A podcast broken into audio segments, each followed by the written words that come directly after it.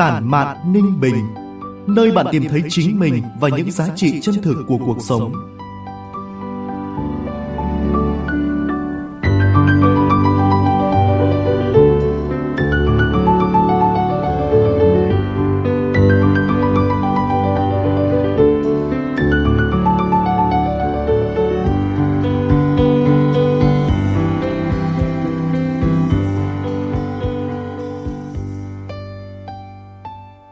Từ phòng thu của báo Ninh Bình, chào mừng quý vị và các bạn đến với chuyên mục podcast Tản mạn Ninh Bình của báo Ninh Bình điện tử, phát sóng vào chín giờ sáng ngày thứ Bảy hàng tuần tại địa chỉ website báo ninh bình chấm org chấm vn, các nền tảng số Spotify, Apple Podcast, Google Podcast, kênh YouTube và trang fanpage Facebook của báo Ninh Bình. Tôi là Võ Nam sẽ đồng hành cùng với quý vị và các bạn. Tản mạn Ninh Bình là nơi chia sẻ những góc nhìn cuộc sống, những dòng cảm xúc, những lời tự sự thông qua trang viết ngắn gọn, hàm xúc, khắc họa nét chấm phá độc đáo, tinh tế, mang dấu ấn cá nhân sâu sắc của vùng đất và con người Ninh Bình. Trong số phát sóng tuần này, mời quý vị và các bạn cùng nghe những lời tâm sự của nhà văn Vũ Thanh Lịch qua tác phẩm Viết cho con trai ngày con vào lớp một qua giọng đọc của Bạch Phượng.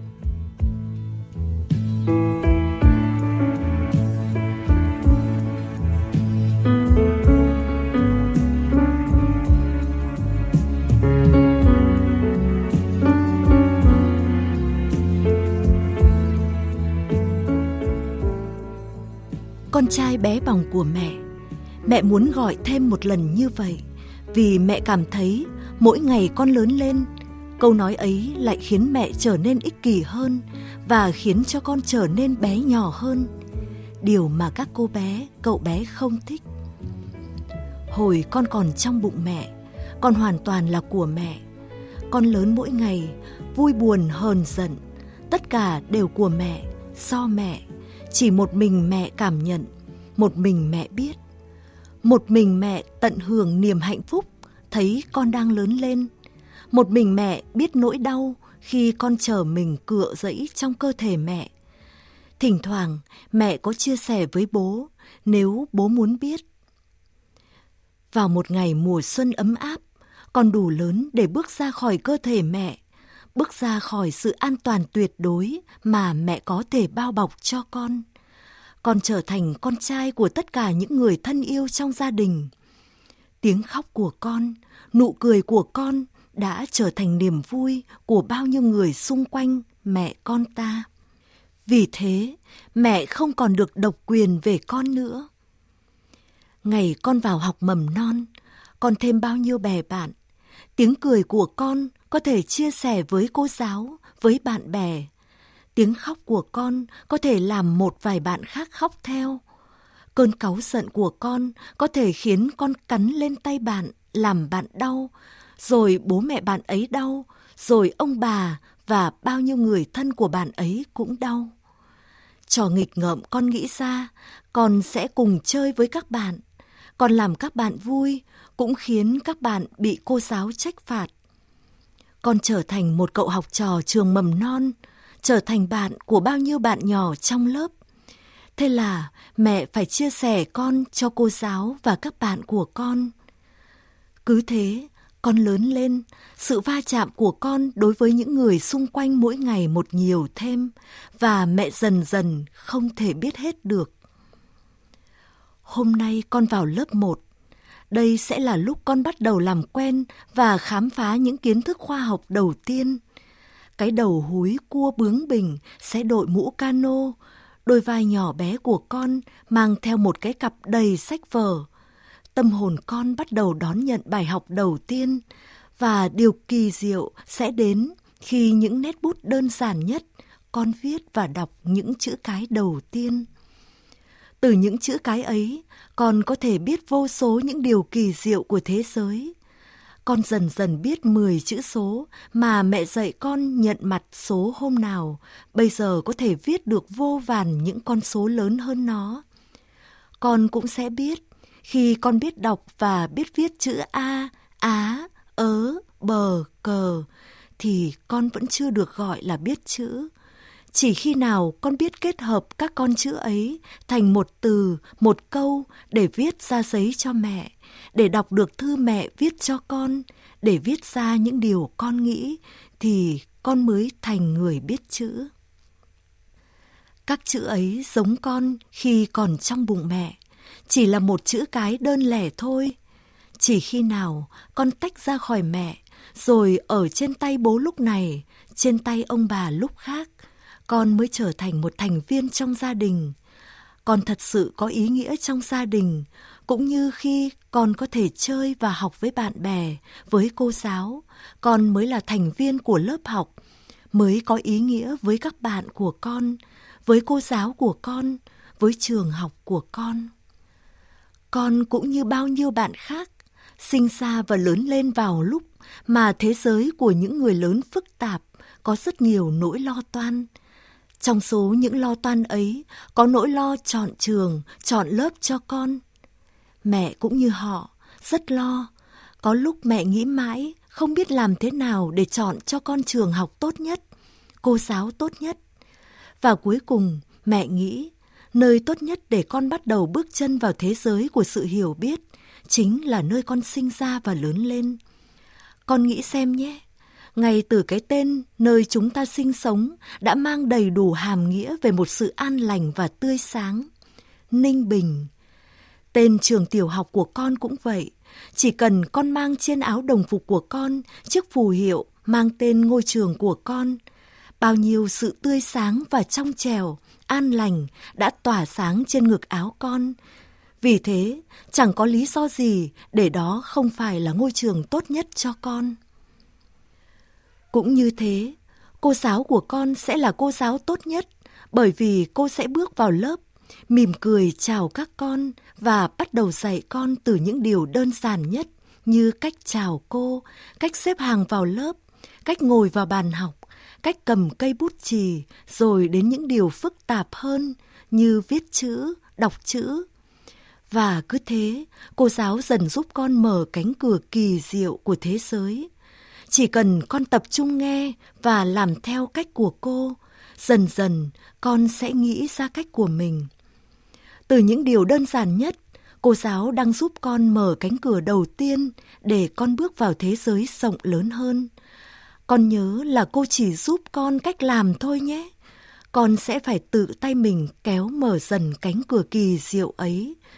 Chỉ như vậy, con mới có thể làm được những điều phi thường như anh chàng siêu nhân mà con thần tượng. Rồi con sẽ có thể tự mình khám phá thế giới của hoàng tử bé, của Peter Pan. Con sẽ biết chú dế mèn đã anh dũng ra sao trên hành trình khám phá thế giới. Con cũng sẽ biết khủng long bắt đầu sinh ra như thế nào và lớn lên ra sao. Tại sao con và các bạn sợ khủng long mà lại thích khủng long đến vậy? Con cũng sẽ biết vì sao trái đất của chúng ta ngập tràn ánh sáng, ngập tràn sự sống và những ngôi sao trên bầu trời không phải chỉ là những đốm lửa nhỏ của đêm. Con có thể đọc báo Họa Mi, báo Nhi Đồng mà không cần chị đọc giúp. Rồi con có thể mở máy tính của mẹ để nói chuyện với bạn bè trên khắp đất nước này.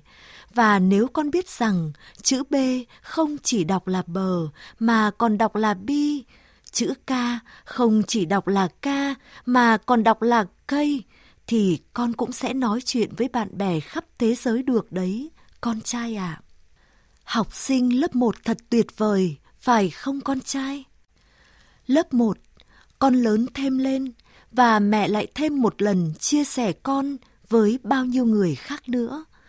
Lo lắng và hạnh phúc, vậy là đoạn đường từ nhà đến trường tiểu học của con sẽ xa hơn, bước chân của con sẽ bước đi nhiều hơn, con sẽ thấy nhiều điều mới mẻ hơn, phải đối diện với nhiều trắc trở hơn. Và mẹ càng lúc càng phải đứng xa con hơn và nhìn ra xa hơn, để ít nhất có thể nhắc con chỗ này đường có ổ gà, chỗ kia đường có viên đá lớn, chỗ này cho người đi bộ, chỗ kia cho xe đạp, xe máy, ô tô. Con đi khéo khéo kẻo vấp ngã, kẻo kẹt xe, kẻo va chạm. Nỗi lo của mẹ lớn mỗi ngày khi bước chân con bước xa hơn nơi tổ ấm của chúng ta. Hạnh phúc của mẹ cũng lớn mỗi ngày khi bước chân của con vững vàng hơn trước những khấp khềnh của đường dài. Con trai bướng bỉnh và nghịch ngợm của mẹ, chúng ta từ khi sinh ra vốn không biết chữ, nên con không cần phải xấu hổ khi đến lớp một mà chưa biết đọc như một vài bạn. Con có thể học chậm vì con không phải một em bé xuất sắc, nhưng con là con của mẹ. Mẹ cũng đã từng không biết chữ như con, và bây giờ mẹ đã biết rất nhiều chữ. Mẹ không chỉ biết đọc mà còn biết viết. Đó là vì mẹ cũng đã đi học lớp một, cũng đã lo sợ như con. Con hãy nhớ rằng một giọt nước muốn là một tế bào của đại dương phải đủ mặn như nước đại dương. Muốn là một tế bào của dòng thác lớn phải đủ tươi sáng và dữ dội như nước của thượng nguồn. Muốn là một phần của sự sống phải đủ tinh khiết và ngọt ngào. Muốn mang đến sự sống cho cỏ cây phải đủ dịu mát và nồng nàn. Muốn là một hạt mưa phải biết tan mình vào ánh nắng, tung mình vào gió và hóa thân vào mây. Và con biết không, một hạt cát từ khi sinh ra đã là một tế bào của tòa cao ốc chọc trời đấy. Ngày mai, vậy là ngày mai con thành một học trò lớp một. Đó là bước chân đầu tiên, và con hãy tin rằng bất cứ nơi nào con sinh ra, lớn lên đều là nơi tốt nhất. Bất cứ trường học nào, lớp học nào cũng đều là tốt nhất. Vì tất cả người lớn đều mong mỏi và làm bất cứ điều gì để các con đủ tự tin, đủ sức mạnh bước vào cuộc đời này. Chỉ cần các con cố gắng thôi. Đầu tiên là cố gắng để không khóc nhè. Đơn giản vậy thôi. Con làm được, đúng không?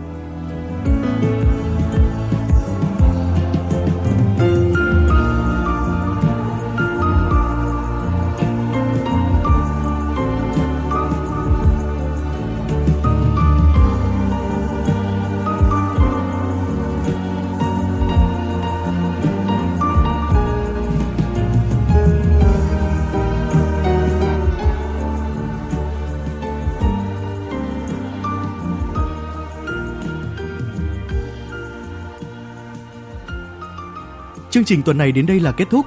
Mời quý vị và các bạn đón nghe số tiếp theo với tác phẩm Mùa gió heo may của tác giả Nguyễn Thị Bình, phát sóng lúc chín giờ sáng thứ Bảy, ngày chín tháng chín trên kênh podcast Tản mạn Ninh Bình của báo Ninh Bình Điện tử. Góc nhìn cuộc sống của bạn là gì?